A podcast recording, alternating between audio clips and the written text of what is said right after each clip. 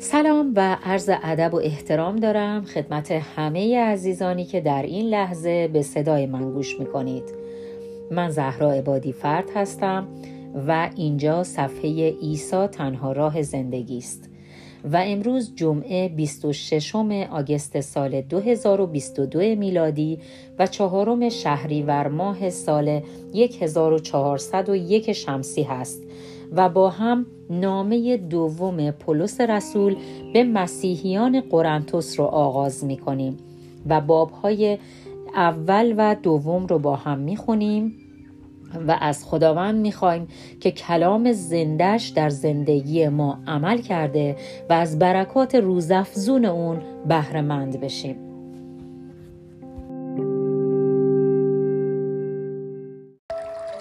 نامه دوم پولس به مسیحیان قرنتوس کسی که مزه آزادی واقعی را که عیسی مسیح به او بخشیده چشیده است طبعا مایل است به دیگران نیز بشارت دهد تا آنها نیز بتوانند از این آزادی برخوردار شوند. ولی این بشارت آسان صورت نمی‌گیرد چون کسانی که این بشارت را میشنوند اغلب برداشت غلط از آن می کنند و برای بشارت دهنده مشکلاتی به وجود می آورند. پولس در این نامه از مشکلات و رنجهایی سخن می گوید که به خاطر معرفی عیسی مسیح به دیگران دیده است. مسیحیان شهر قرنتوس با خواندن این نامه تسلا و دلگرمی فراوان پیدا می کنند. نامه دوم پولس به مسیحیان قرنتوس باب اول. از طرف من پولس که به خواست خدا رسول عیسی مسیح هستم و از طرف برادر عزیز ما تیموتائوس. به شما مسیحیان اهل قرنتوس و نیز به همه مسیحیان سراسر ایالت اخایی واقع در یونان. از درگاه پدرمان خدا و خداوندمان عیسی مسیح برای شما خواهان رحمت و آرامش می باشم. تسلای خدا برای تمام مشکلات کافی است. چقدر باید خدا را شکر کنیم؟ خدایی که پدر خداوند ما عیسی مسیح است. خدایی که سرچشمه لطف و مهربانی است و در زحمات ما را تسلا و قوت قلب می بخشد.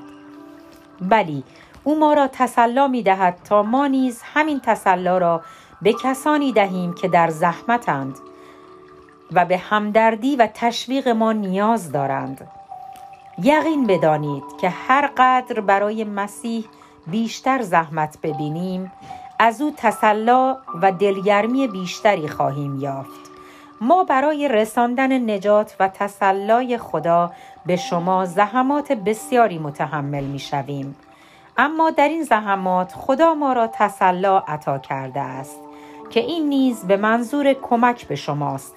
تا بدانید که وقتی شما نیز در سختی قرار می گیرید او شما را تسلا خواهد داد.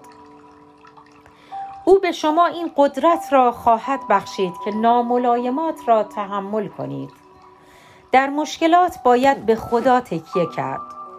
ایمانداران عزیز بیشک شنیده اید که در ایالت آسیا چه سختی ها کشیدم. فشار مشکلات به حدی بود که امید نداشتم زنده بمانم. و احساس می کردیم که محکوم به مرگ هستیم.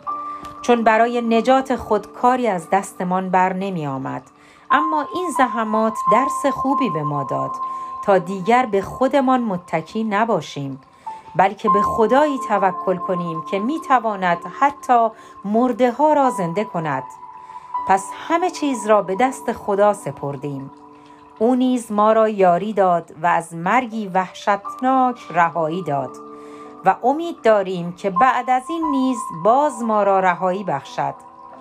اما شما نیز باید با دعاهایتان ما را یاری کنید. وقتی ببینید که خدا به دعاهایی که در حق ما و برای سلامت ما می کنید این گونه پرشکوه جواب می دهد آنگاه خدا را بیشتر سپاس خواهید گفت. در رفتار با شما هموار صادق و بیریا بوده ایم.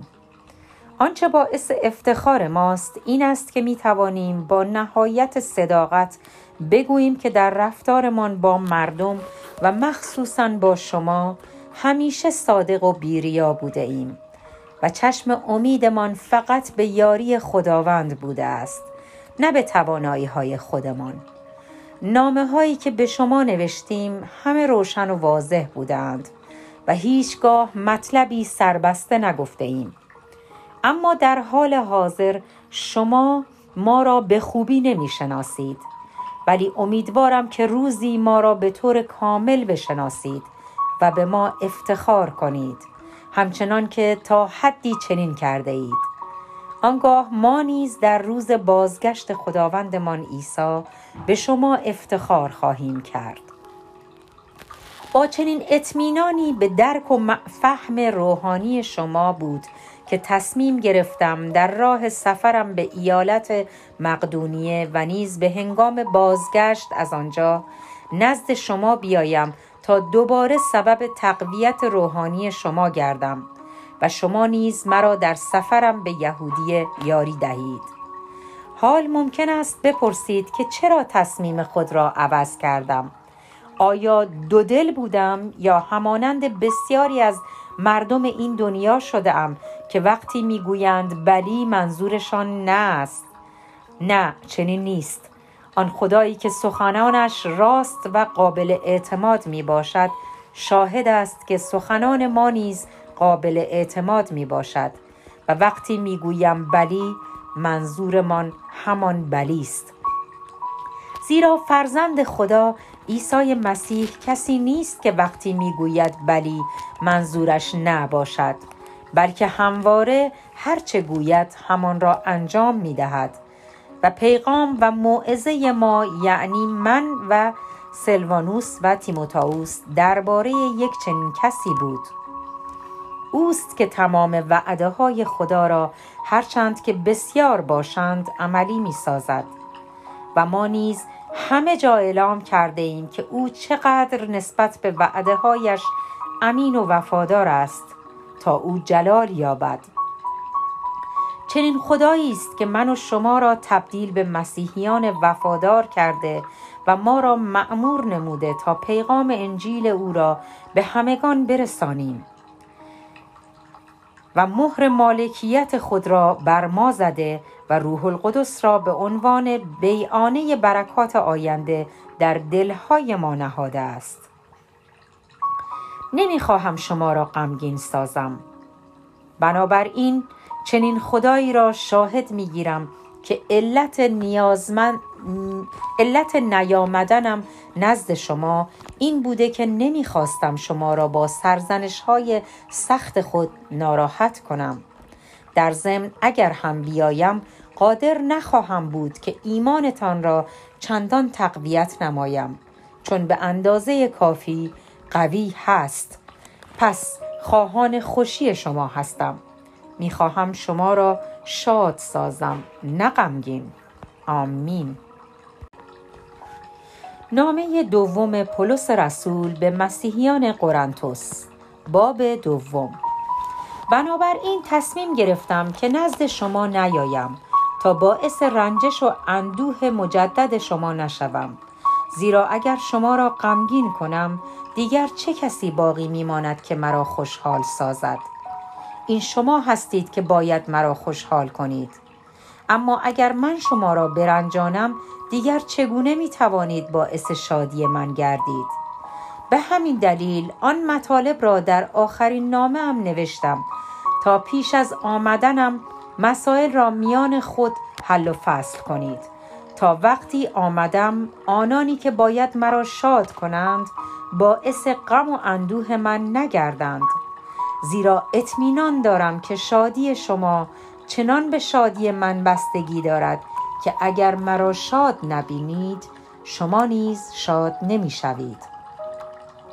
در واقع نوشتن آن نامه برایم بسیار دشوار بود چون بی نهایت اندوهگین و محزون بودم. راستش را بخواهید به هنگام نوشتن گریه می کردم نمی خواستم با آن نامه شما را ناراحت کنم. اما میبایست به شما نشان می‌دادم که چقدر دوستتان دارم و به شما علاقمندم. آن خطاکار را ببخشید.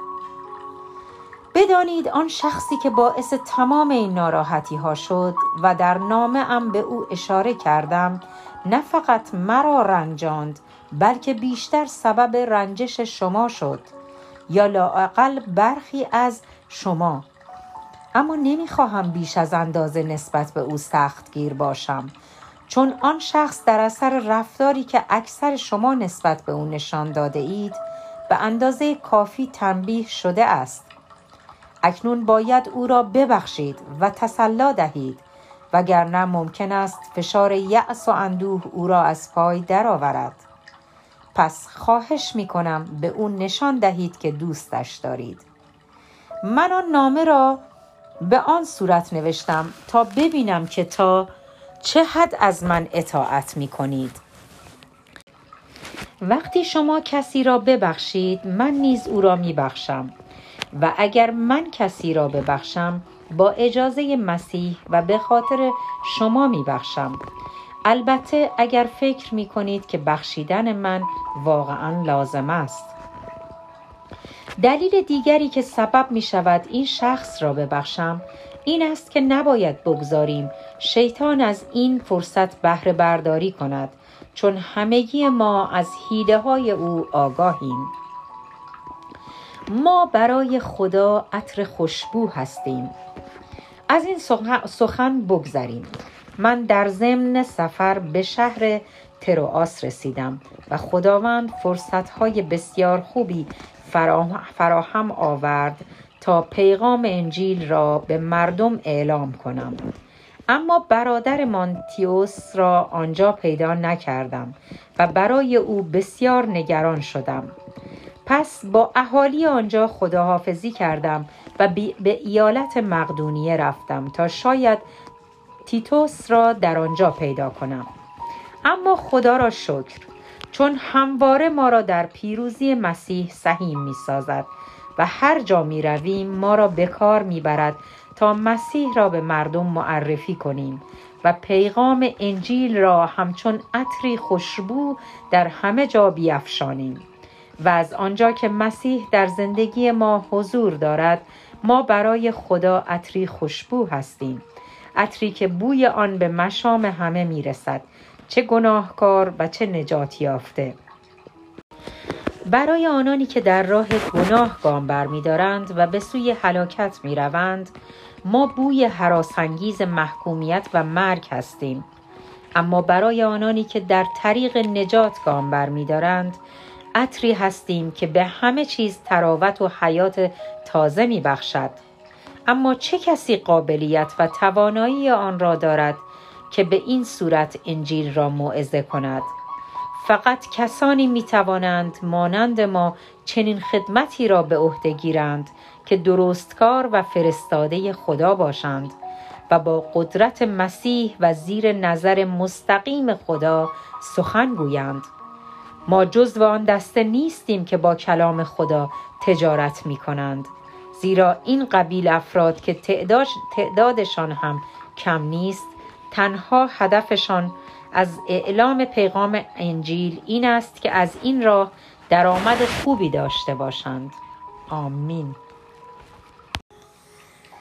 عزیزان خداوند تا پایان باب دوم نامه دوم پولس رسول به قرنتیان شهر قرنتوس با هم خوندیم و آمین که همگی برکتش رو هم از خداوند دریافت کرده باشیم.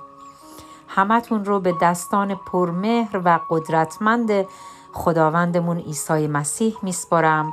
تا درودی دیگر بدرود.